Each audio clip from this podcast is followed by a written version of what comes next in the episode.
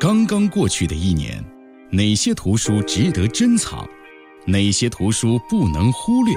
哪些图书启迪心智？哪些图书影响中国？书海漫漫，书香漫漫。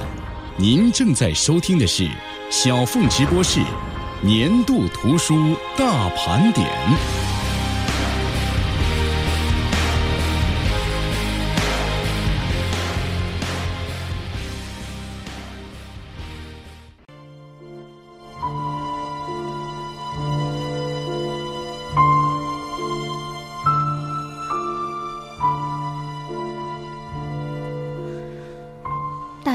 十几年前，有一天我在上海出差，深夜无意当中听到了东方电台的主持人叶莎。第二天清晨，就在我住的里弄的巷口买了一大串桂花去见她。叶莎访谈也成为小凤直播室早期节目的一个重要记忆，尤其是她讲述的小王子。听众朋友，大家好，这里是小凤直播室，我是小凤，今天继续为您推出的是。二零一五年度图书大盘点虚构类作品完全榜单，就从这部《小王子》开始说起。Once upon a time, there was a little prince who lived on a planet that was scarcely bigger than himself. 二零一五年是中法建交五十周年，也是《小王子》的作者圣埃克苏佩里诞辰一百一十五周年。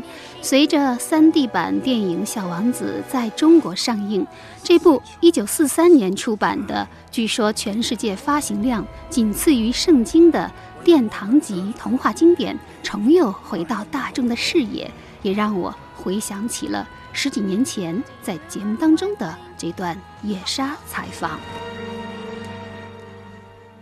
小王子是讲述这样一个故事，是说有一个飞行员飞机抛锚了，抛在一个沙漠里头，然后他见到了一个小孩儿，这小孩说他是个王子，他说他来自外星，那个星球小王子的家的星球很小，只够放下嗯两座小火山，其中一座是做灶用的，还有一幢只容得下一个人的房子，还有一朵玫瑰花。他每天呢要。拔那边的一种草，他说这个草会长长得很快，长一种一种呃根系特别的发达，会把他的小星球给崩裂的，所以他就赶紧要把这个草拔掉。然后在拔草过程当中发现这朵玫瑰。有一天，风吹来一粒种子，没人知道它从哪儿来，长出了一种从没见过的植物。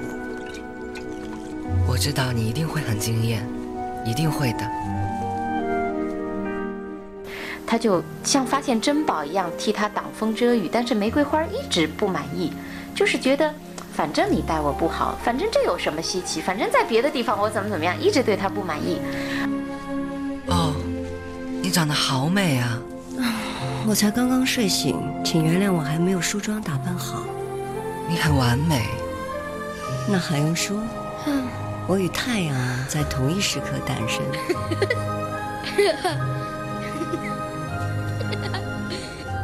在那里，他们第一次一起看了日出，第一次一起看了日落。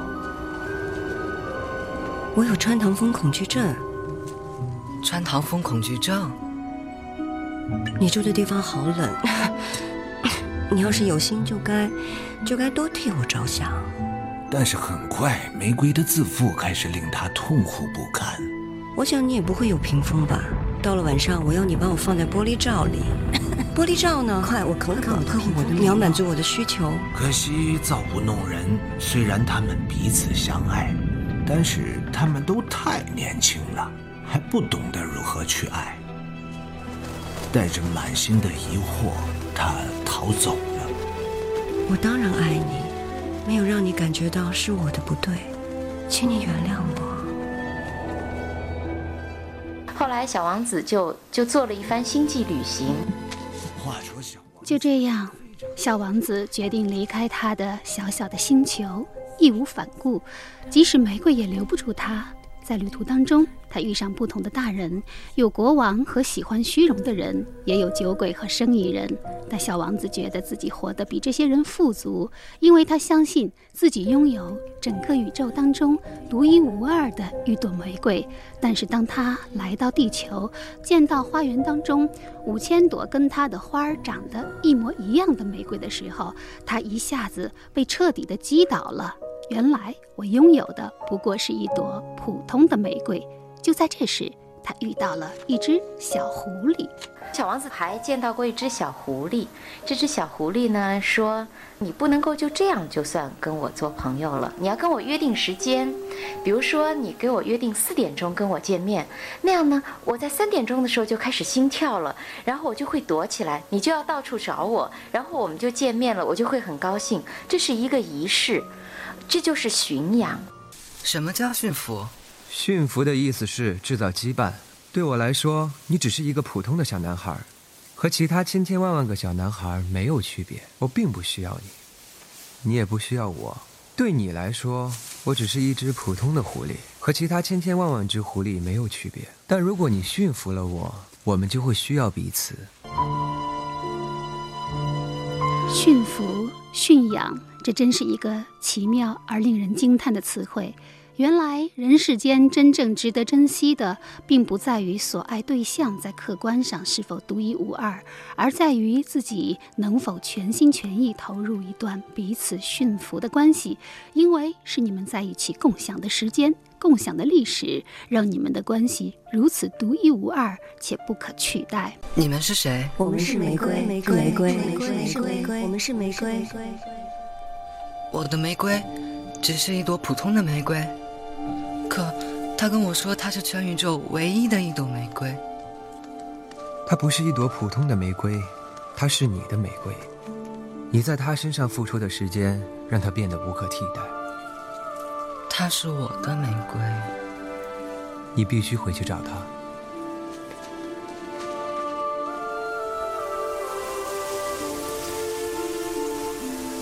不。你哭了吗？我驯服了你，却没给你带来一点好处。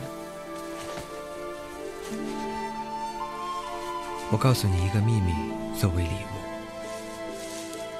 只有用心去看，才能看得真切。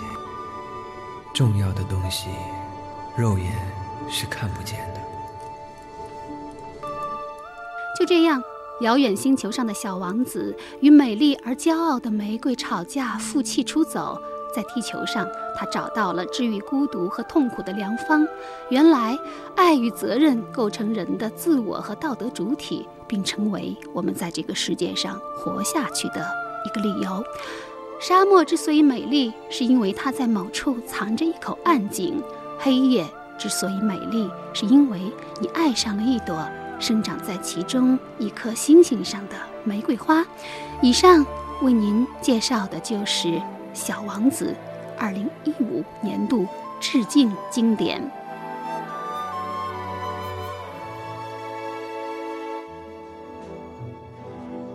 在这里，我们阅读世界。您正在收听的是小凤直播室读书榜。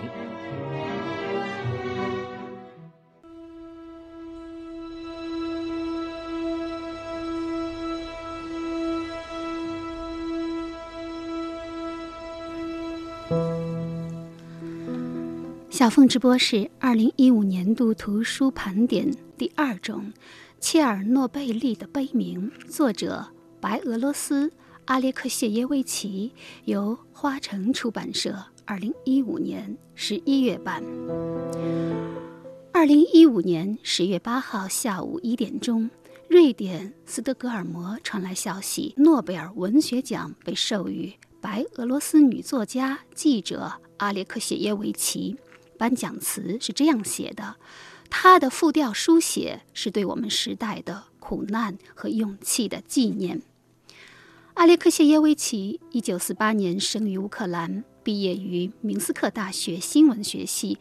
做过新闻记者的他，用与当事人访谈的方式写作纪实文学，创造了一种独特的文献性的口述小说，记录了二次世界大战、阿富汗战争、苏联解体、切尔诺贝利事故等人类历史上的重大事件。被公认为是一位伟大的编年史作家，一名勇敢的启蒙者。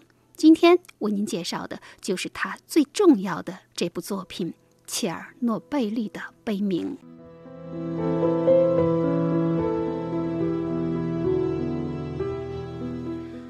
切尔诺贝利位于乌克兰境内，一度被宣扬为冷战时期最先进的科技。一九八六年四月二十六号，史上最惨烈的反应炉事故在这里发生，其辐射量相当于美国在广岛投下的原子弹的五百倍。事故最初，因为前苏联当局迟迟不愿承认这次事件的严重性，不明真相的居民没有及时的疏散撤离。许多人不知道什么是辐射，以为喝一喝伏特加就能抵抗。图书馆里关于原子理论的书被清扫一空，以防被人们知道真相。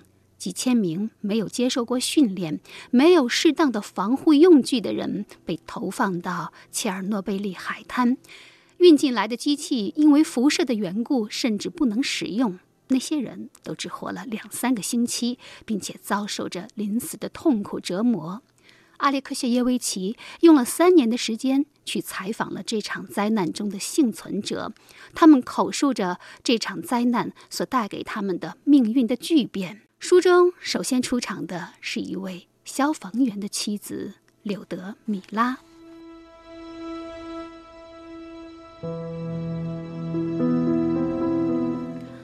他说：“我们刚结婚不久，上超市都手拉着手。核反应堆爆炸那天，我丈夫在消防站值班，他们穿着便服和衬衫就赶赴现场了，没有任何特殊的服装。第二天早上，他们被接往莫斯科，严重的核辐射疾病，他们活不过一周了。他去世几个月后，我生了一个女儿。”但是女儿只活了几天，这个小生命挽救了我，它吸收了我身上所有的辐射，它那么小。爱怎么可能被消灭？为什么爱和死亡如此接近？他们总是同来同往，谁能解释？我跪在了坟前。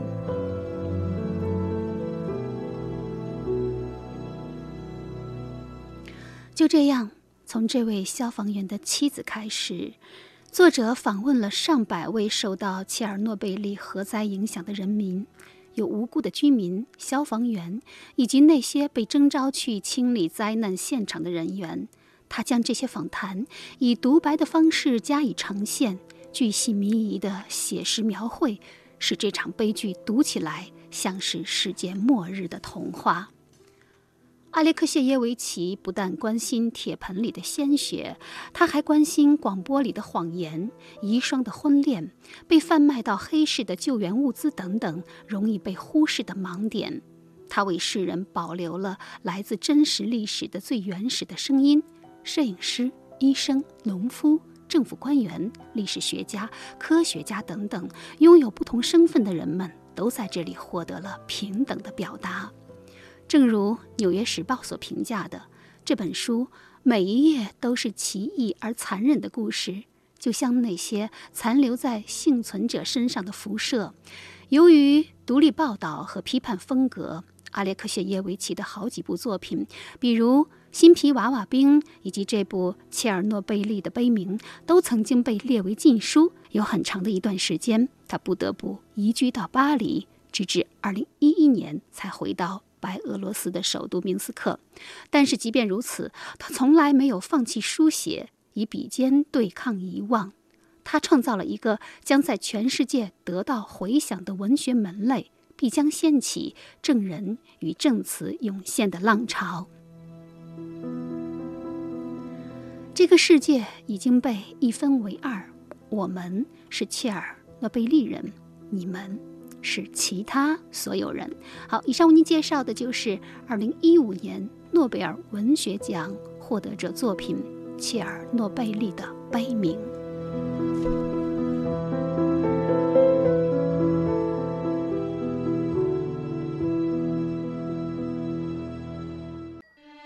品味书香世界，倡导读书生活。您正在收听的是小凤直播室图书榜。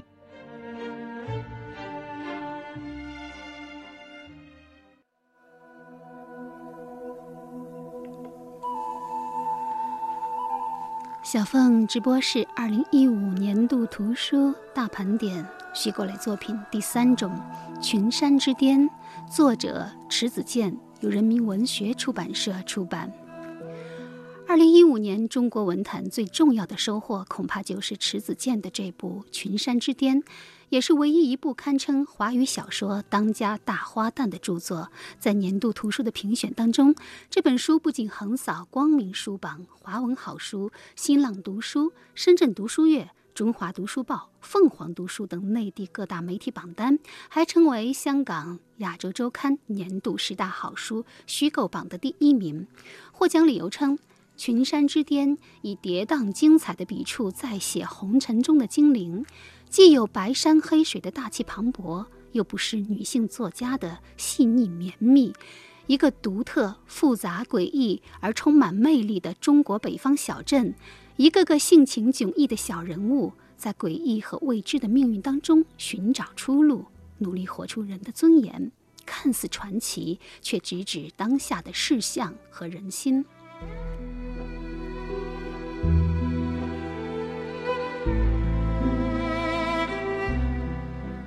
在中国东北苍茫的群山之巅，有一个名叫龙展的小镇。仙气杂是龙展镇的屠夫，他抽烟斗。点火不用火柴，而是用放大镜引天上的天火。他有高超的屠宰技艺，有一把锋利的屠刀，有一个勤快贤惠的妻子王秀满。他的父亲已经年逾九旬，人称新开溜。虽然他一直宣称自己从小参加过东北抗日联军，但是因为他娶了一个日本女人，所有的村民都说他是一个逃兵。作为逃兵，新开溜的儿子。辛弃杂一直活在屈辱当中，甚至为了不让自己不洁不义的血脉流传，他当初娶妻的唯一要求就是要一个不能生养的女人。于是，为了成为他的妻子，王秀满为他做了结扎手术。后来，他们夫妻又商量着收养了一个孩子。这个叫欣欣来的孩子，在成长的过程当中，渐渐地知道了自己的身世，变得行为异常。小说就这样从一个小镇的屠夫开始写起，仿佛拿出了一把解剖小镇的利器，也搅动起各色人物的命运沉浮。能预知生死的诸如安雪儿、法警安平、殡仪馆的李荣师、李素贞等等，数十个人物在龙展镇进进出出。而现实新闻里的清华朱令被投毒案、军营腐败案、倒卖死囚器官等等，也都在小说里有所映射。每个人的故事犹如万花筒里的色块，经过旋转拼合之后，折射出大千世界的色彩斑斓，也形同芸芸众生的一个缩影。而小说之所以取名《群山之巅》。迟子建说：“这不仅仅是因为我塑造的这个小镇的地理位置，更是我的文学理想，那就是小人物身上也有巍峨。”好，下面我们来听一段不久前在华文好书颁奖礼上，编剧史航对迟子建的一段采访。在这群山之巅，给我们。感受到的读这本书的时候，不是高高在上的俯视着众生，只是跟众生一起非常辛苦的赶路。有时候爬山，有从山下轱辘下来，有时候呢被晾在半山腰上。反正这本书让人有很多的悲悯和感动。呃，先想问一下迟子建老师，就写这一部长篇，跟此前写那些长篇，呃，有什么样的不一样的感受？我觉得无论从哪一个角度哈，就是作家的写作是有呃延续性的。呃，就是我的写作呢也是有变化的，但是所有的转折，可能都是在作家无知无觉当中发生的。就像一个人的衰老一样，就是我自己也感觉到哈，不经意间你现在照镜子，为什么会头发在闪光呢？就是后来我看啊，这是两鬓的白发，作品也是这样。就是当一个作品，它从北极村童话我开始写作，一直到今天，当它渐渐长了皱纹的时候，你是不知道的。呃，那么也许是苍凉了。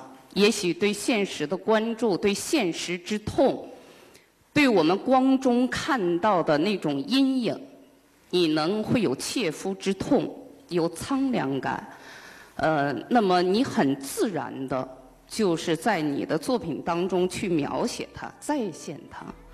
所以呢，对我的写作来讲，我觉得迟子建，当代中国具有广泛影响力的作家之一。一九六四年元宵节，他出生在黑龙江漠河的极北之地。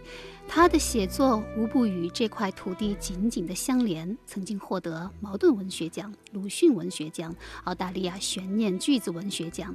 他总是用他温暖而美丽的笔触去描写，去拥抱那些被逼到极限之地、踏在虚空处的人的灵魂。一世界的鹅毛大雪，谁又能听见？谁的呼唤？当写完《群山之巅》的最后这一句，迟子建说：“我的心是颤抖的。”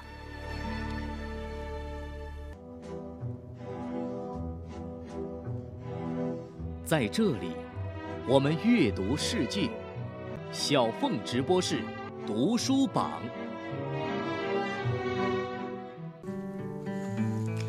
小凤直播室二零一五年度图书大盘点，虚构类作品。接下来这一本《巴托比症候群》，作者西班牙恩里克·比拉·马塔斯，由上海人民出版社二零一五年三月版。一八五三年。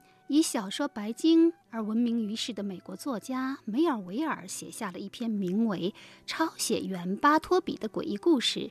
巴托比是华尔街一家律师事务所的抄写员。有一天，他突然开始拒绝工作，老板无奈之下将他解雇，并要求他离开，但他却坚持留在办公室，每天躲在屏风后面，对所有的要求和疑问全都用一句话回答。我宁愿不。这篇诡异的故事在被遗忘很久之后，突然就成了美国最有名的短篇小说之一。谜一般的主角巴托比也引来了无数评论家和学者的诠释与解读，甚至有精神医学的专家在分析文本之后认为巴托比患上了严重的抑郁症。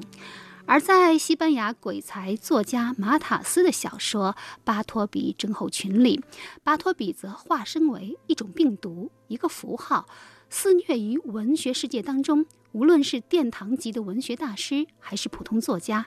一旦感染，要么一举成名便再无所为，找各种理由拒绝写作；要么热衷于其他的事业而荒废写作，追求完美而不敢提笔；要么就躲避读者，甚至不以真名字示人，行踪诡异。而此病一经发现，便已经无可救药。那这部小说的主人公呢，便是一位巴托比患者。他是一名驼背宅男，整天宅在公司里。如果你以为他热爱工作，那就大错特错了。每当他的主管要分配任务给他的时候，他总是说“恕难从命”。他还引用王尔德的话解释说：“什么都不做是全世界最困难的事儿。”而这位宅男年轻的时候曾经写过一本小说。主题是关于不可能的爱情，但是因为某种心灵创伤，他拒绝再写。直到有一天，他开始写日记，记录那些和他同病相怜的作家封笔之谜。除了此病发明人梅尔维尔，还有王尔德、普鲁斯特、兰波、塞林格、穆齐尔、卡夫卡等等。作者梳理了西方文坛上罹患了巴托比症候的作家群，并且用黑色幽默的笔调。来调侃，比如每当有人问起墨西哥作家胡安·鲁尔福为什么不在写作的时候，他总是这么回答：“那是因为我的叔叔塞勒瑞诺去世了，他就是给我说故事的那个人。”再比如，《麦田里的守望者》的作者赛林格，一九五一年，《麦田里的守望者》大获成功，但是此后直到二零一零年逝世，几十年间，赛林格再没有发表新作。也拒绝公开自己的照片，最后干脆拒绝出门，而是在河边山上建了一座小屋，过起了隐居的生活。这不得不让人想起他小说的主人公霍尔顿说的那句话：“我只想做个麦田里的守望者。”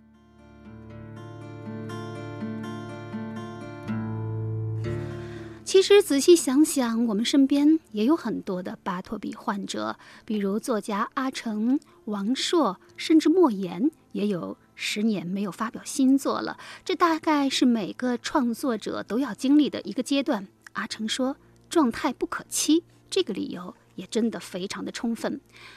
就像书评人肖金所评论的：“这是一本怪异。”让读者脑洞大开，但却绝对不失趣味的作品。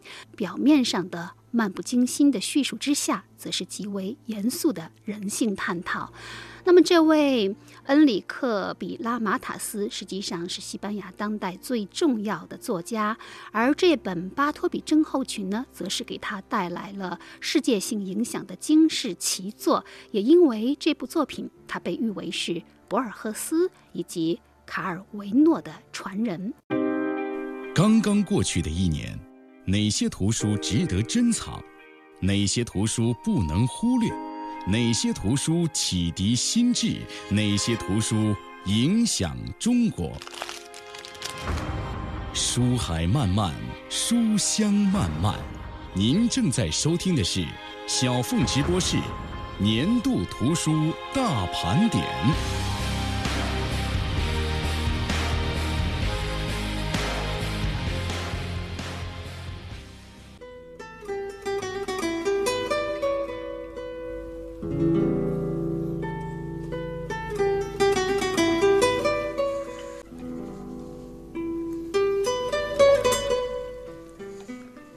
播是二零一五年度图书大盘点虚构类作品。接下来这一部《午夜之子》，作者英国萨曼·鲁西迪，翻译刘凯芳，由北京燕山出版社二零一五年九月版。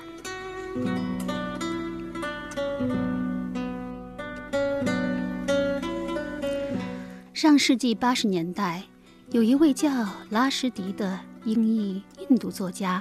因为在撒旦诗篇当中出言不慎，闯下了杀身之祸，结果使他不得不接受英国警察的保护。直到1998年，伊朗官方宣布对拉什迪的追杀从来没有认真执行过，今后也不打算执行。随后，消失达九年之久的拉什迪本人又在公众前露面，而他的另一个中文译名就是萨曼·鲁西迪。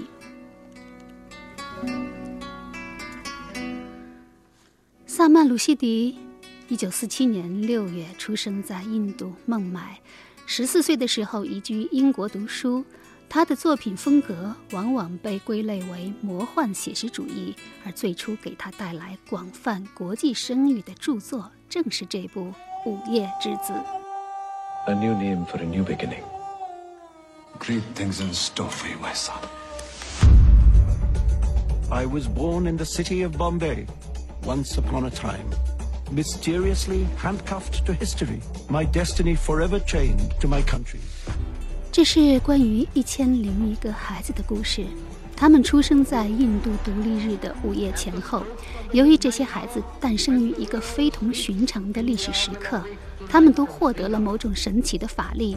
他们有的相貌平平，却能让人不顾一切爱上自己；有的天生就具有泰戈尔一样的诗才；有的能够从地球上任何可以反射的表面自如进出；有的还能吃金属。这其中离零食最近的是两个在孟买诞生的婴儿，一个是萨里姆西奈，另一个叫湿婆。萨里姆其实是一个英国人，同杂耍艺人的妻子私通所生，而师婆的父母则是孟买的一对穆斯林的富商夫妇。但是助产士在他们出生的时候进行了调包，由此他们的命运从一出生就被改写。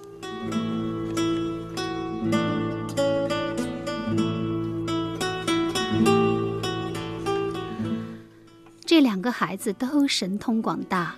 萨里姆具有通灵术，能够深入到别人的思想之中。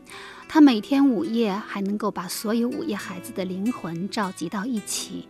他的鼻子更是异常的灵敏，甚至能够闻出政治动乱的味道。他力图把午夜的孩子团结起来，把印度建设成为理想的国土，但现实却给了他一次次的打击。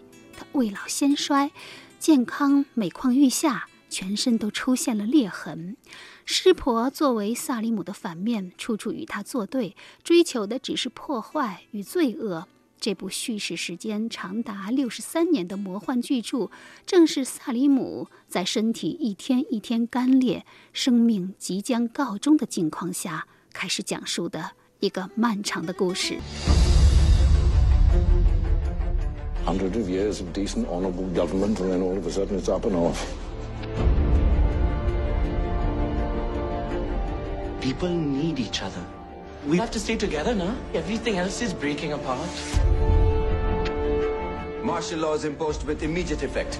Therefore, on my command, we assume control of the state. Come back to me. Your face, it's so beautiful. The world is not ideas, the world is things. If you don't have things, you find.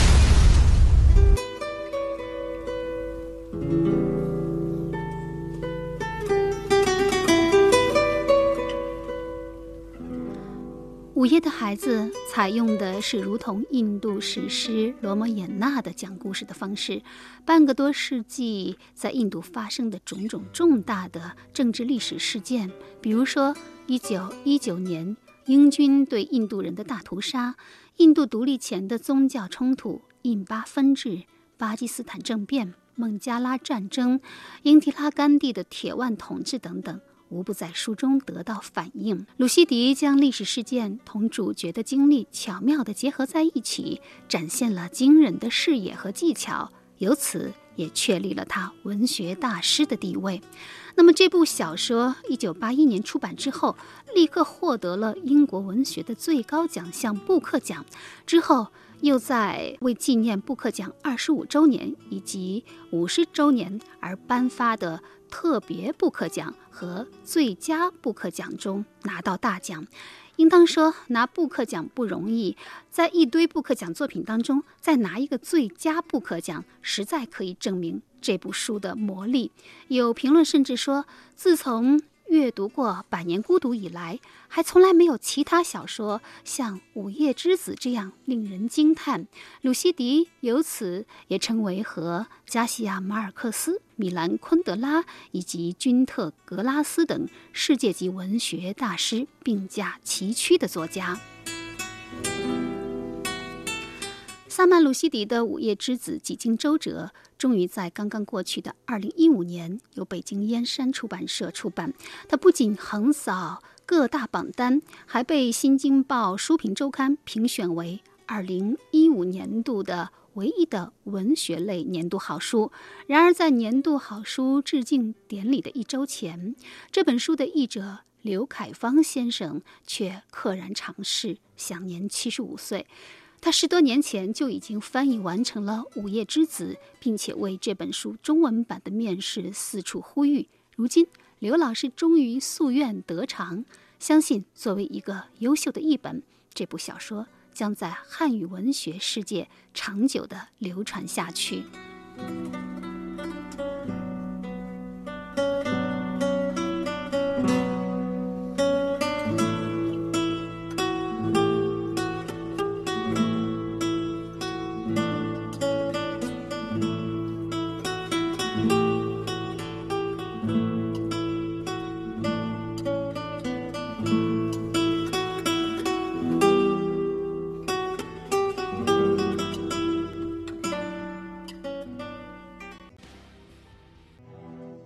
在这里，我们阅读世界。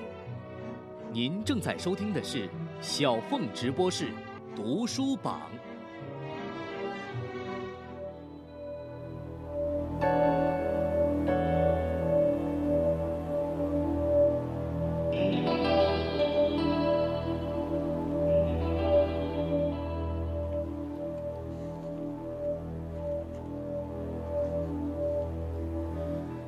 小凤直播室二零一五年度图书大盘点，接下来这一部《异乡人》，作者法国阿尔贝·加缪，由北京大学出版社二零一五年一月版。阿尔贝·加缪，法国声名卓著的小说家、散文家和剧作家。一九五七年，因为热情而冷静地阐明了当代向人类良知提出的种种问题，而获得诺贝尔文学奖，是有史以来最年轻的诺奖获奖作家之一。当时年仅四十四岁，但可惜的是，三年之后，他竟然遭遇车祸，死在路上。那么，对于熟悉加缪的读者而言，相比《异乡人》这个名字。可能听众朋友您更熟悉的是他的另外一个名字，叫做《局外人》。他们其实是同一本书，《局外人》是加缪小说的成名作和代表作之一，堪称二十世纪整个西方文坛最具有划时代意义、最著名的小说。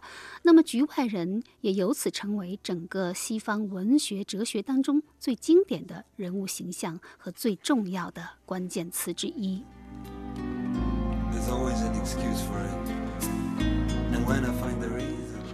大部分人总是表里不一，他们做的往往并非他们内心真正渴望的。他们都有一种群居意识，惧怕被疏离与被排斥，惧怕孤单没有依靠。但是莫尔索却有意无意的要跳出这个世界的既定模式，保持和芸芸大众的距离，完全遵照内心本性。做一个冷眼旁观、我行我素的局外人。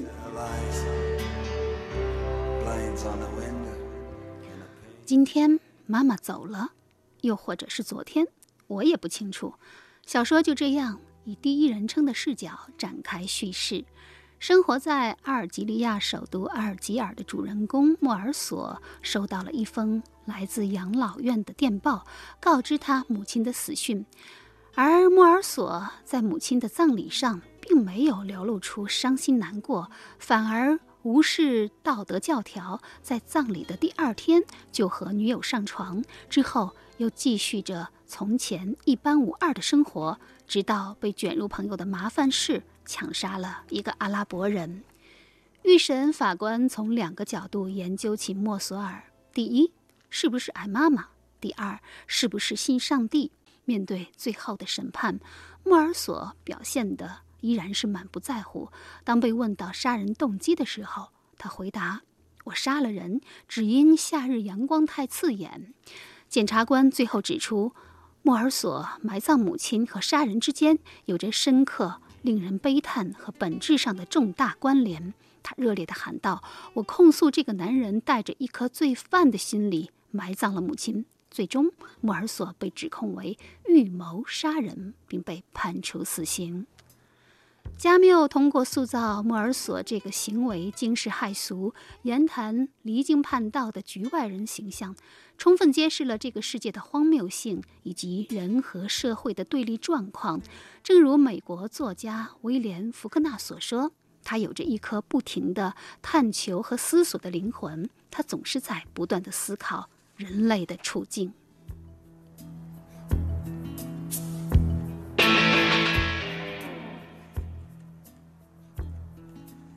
的确，无论是小说、戏剧、随笔，还是论著，加缪总是浸透出广大的哲学追问和终极价值的追求。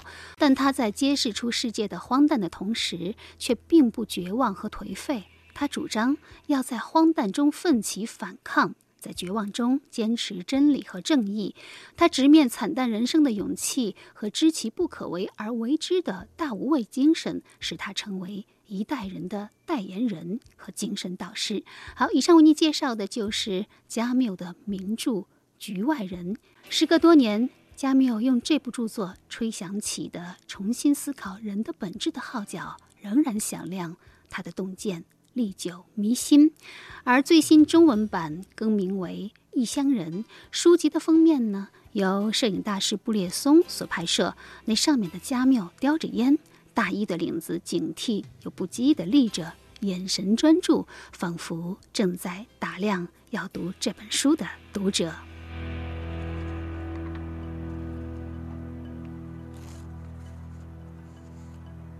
书海漫漫，书香漫漫。您正在收听的是小凤直播室年度图书大盘点。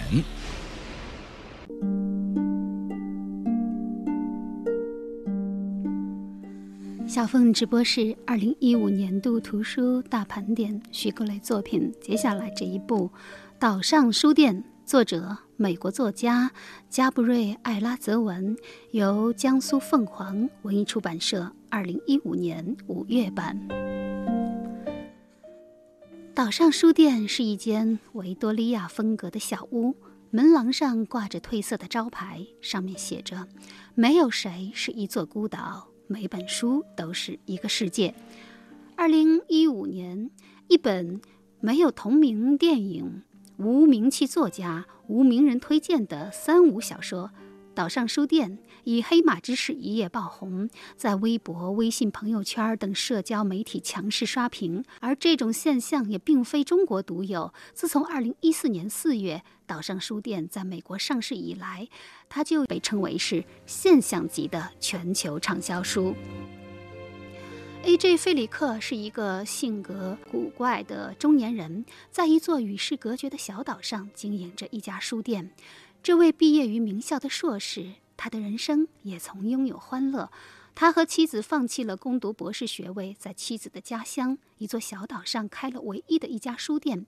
他们坚守着自己文学的梦想，辛苦地经营着这个注定不会赚大钱的小小书店。然而，命运之神却并不曾垂青于他。怀孕两个月的妻子发生车祸身亡，书店经营遇到危机，就连唯一值钱的珍藏书也被偷走。他的人生陷入僵局。他的内心沦为荒岛。就在这个时候，一个神秘的包袱出现在书店当中，里面是被遗弃的两岁零一个月的女婴玛雅。这个小小的生命使她重燃生活希望，并成为连接她和书籍以及周围世界的纽带，为她的生活带来了转机。岛上书店。全书从头到尾没有一页不是关于书的，没有一页不关于书店、书店老板、出版社业务员、写书的作者、失窃的书，还有无数的书名贯穿全书，甚至每个章节的题记都是费里克的读书笔记和书评摘记。他遇到任何人，向警察报警，和女人约会也好，聊的永远都是书，就像书店招牌上写的那句话：“没有谁。”是一座孤岛，每本书都是一个世界。一个地方如果没有一家书店，就算不上是一个地方。菲利克过世的妻子妮可曾经这样说。而我的老师林雨一刻钟的节目主持人林雨老师呢，两年前也逆势而上，开始经营济南最美书店品聚书吧。那么在读完岛上书店之后，他写下这样的文字：晚上。大家都休息了，我打开书，一页页的翻着读，不能停止。故事中的人、情节、景物、连接，都蒙太奇般的与现实重叠。坚守实体书店的孤独与无奈，种种的窘迫，种种不为人知的挣扎，有一百个放弃的理由，但又不会放弃的现实。大概全世界。经营书店的人都有同感，那其实是一个坚守承诺和忠于内心的表述。或许在很多时候，需要的正是孤岛中的坚守。那岛上书店的作者加布艾拉泽文是一位青年编剧，毕业于哈佛大学英美文学专业。岛上书店是他的第八部小说。值得一提的是，岛上书店是曾经翻译过《麦田里的守望者》和《一九八四》等著作的青年翻译家孙中旭的遗作。他于去年八月二十八号因抑郁症自杀，年仅四十一岁。品味书香世界，倡导读书生活。小凤直播室图书榜。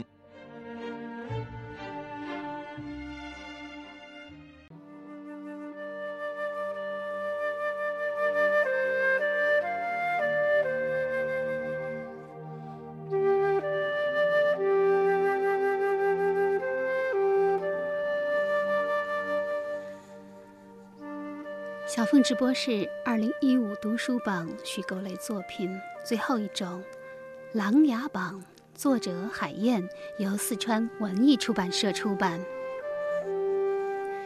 一卷风云，《琅琊榜》，囊尽天下奇英才。二零一五年，一部叫做《琅琊榜》的电视剧以逆袭的态势悄然走红，不仅被一众国剧粉狂捧，连著名经济学家厉以宁、著名政治学者吴稼祥先生等等也为之颠倒。素来苛刻的豆瓣网甚至给出了。九点二的高分，远超《甄嬛传》，直追《冰与火》。版权目前不仅卖到了欧美日韩，甚至还卖到了非洲二十多个国家和地区。而在无数剧迷的心中，来自地狱的复仇者梅长苏的魅力，终于取代了来自星星的心理学教授都敏俊。而特别值得骄傲的是，这部剧是货真价实的鲁剧，制作班底。来自山东影视传媒集团。不久前看逻辑思维罗振宇的演讲，里面讲到一个新词，叫做 IP。IP 是英文知识产权的缩写，但是放在目前的语境当中，更多的指的是适合二次或者是多次改编开发的影视文学、游戏、动漫等等。而这部剧就是一部大 IP。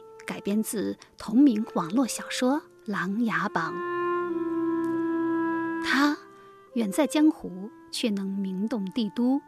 只因神秘莫测而又言出必准的《琅琊榜》，断言他是麒麟之才，得之可得天下。作为天下第一大帮江左盟的首领，梅长苏梅郎之名享誉江湖。然而，看上去他却是一个病弱青年。弱不禁风，背负着十多年前巨大的冤案与血海深仇，连同身世背后也隐藏着巨大的秘密。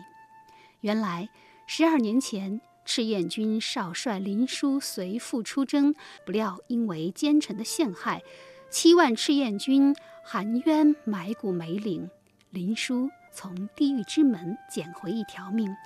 历经至亲尽失、削骨易容之痛，化身江左盟盟主梅长苏。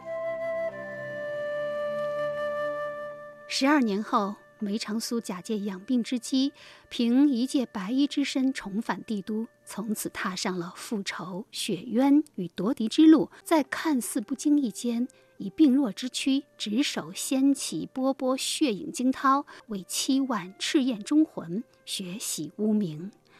正如文汇笔会所评价的，《琅琊榜》令人印象深刻之处就在于，作为宫廷剧。它偏离了以宫廷为核心的叙述视角，而是站在民间立场去看宫廷政治。从死人堆里爬出来的梅长苏，就意味着民间，意味着江湖，意味着边缘。于是，整部剧作的气象和格局便清朗了起来。那么，它和众多的宫廷剧最大的不同，还在于身为谋士，梅长苏对权谋政治的深度厌恶。剧中。他不无悲哀地说：“你知道，我这双手以前也是挽过大弓、降过烈马的，可是现在只能在这阴鬼地狱里拨弄风云。甚至当梅长苏与皇上对峙，何为天下时，整部剧作的现代价值也呼之欲出。请问陛下，今日得知灵帅和齐王有冤。”你心中可有愧疚之意？齐王，他既是臣，又是子，却在朝堂之上屡屡顶撞朕，动不动就是天下天下。你说，这个天下，是朕的天下，还是他萧景瑜的天下呀？天下，乃是天下人的天下。若无百姓，何来天子？若无社稷，何来主君？战士在前方浴血沙场，你远在京城，只为了一念猜疑就挥下屠刀。在陛下的心中，恐怕只有巍巍皇权，又何曾有过天下？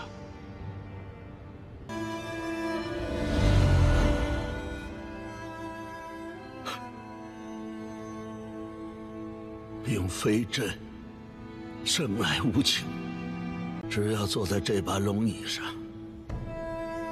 人自然是会变的。你记着，无论景琰现在什么样，等他坐上了这个位子，他也会变的。正如皇上对梅长苏的发问：假如晋王景琰登基之后，随着权力的侵蚀，他究竟会不会是下一个梁王？至此，全剧对于权力的反思达到高潮，而这也是中国古代大历史的弊端，也就是永远无法解决坏皇帝的问题。即使明末黄宗羲的反思，也止步于“君者，天下”。之大害也。作为父皇，多年浸淫在帝王将相的宫廷戏里，难免令观众以为，在我们五千年的历史隧道里，有你死我活，有不择手段，有君王的无奈，有贵妃的不易。但是梅长苏的到来，激活了我们对漫长隐秘历史的重新理解。好，以上为您介绍的就是二零一五年文娱大数据排行榜第一名的作品。《琅琊榜》这个数据包括网络文学、出版物、电视剧以及网游，统称大 IP。而这部小说的作者海燕居住在成都，据说是房地产白领，至今仍然是低调不露真容，自称普通女子，胸无大志，只愿昨日可忆，未来可期。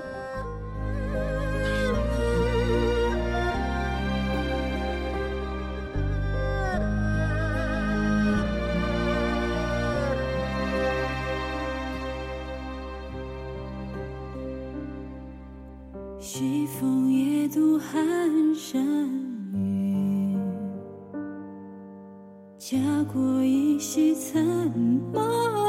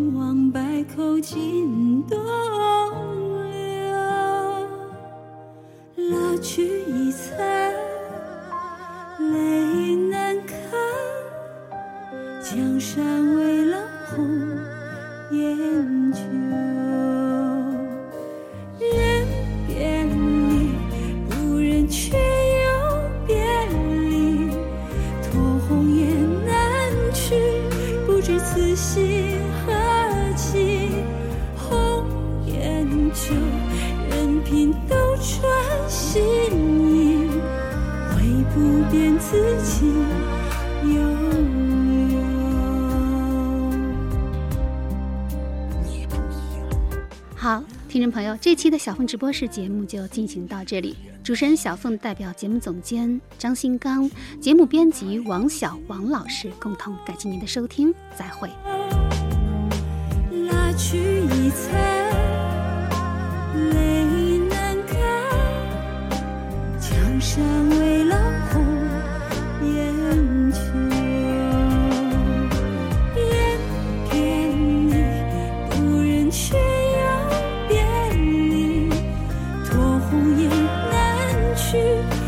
此心何寄。红颜旧，任凭斗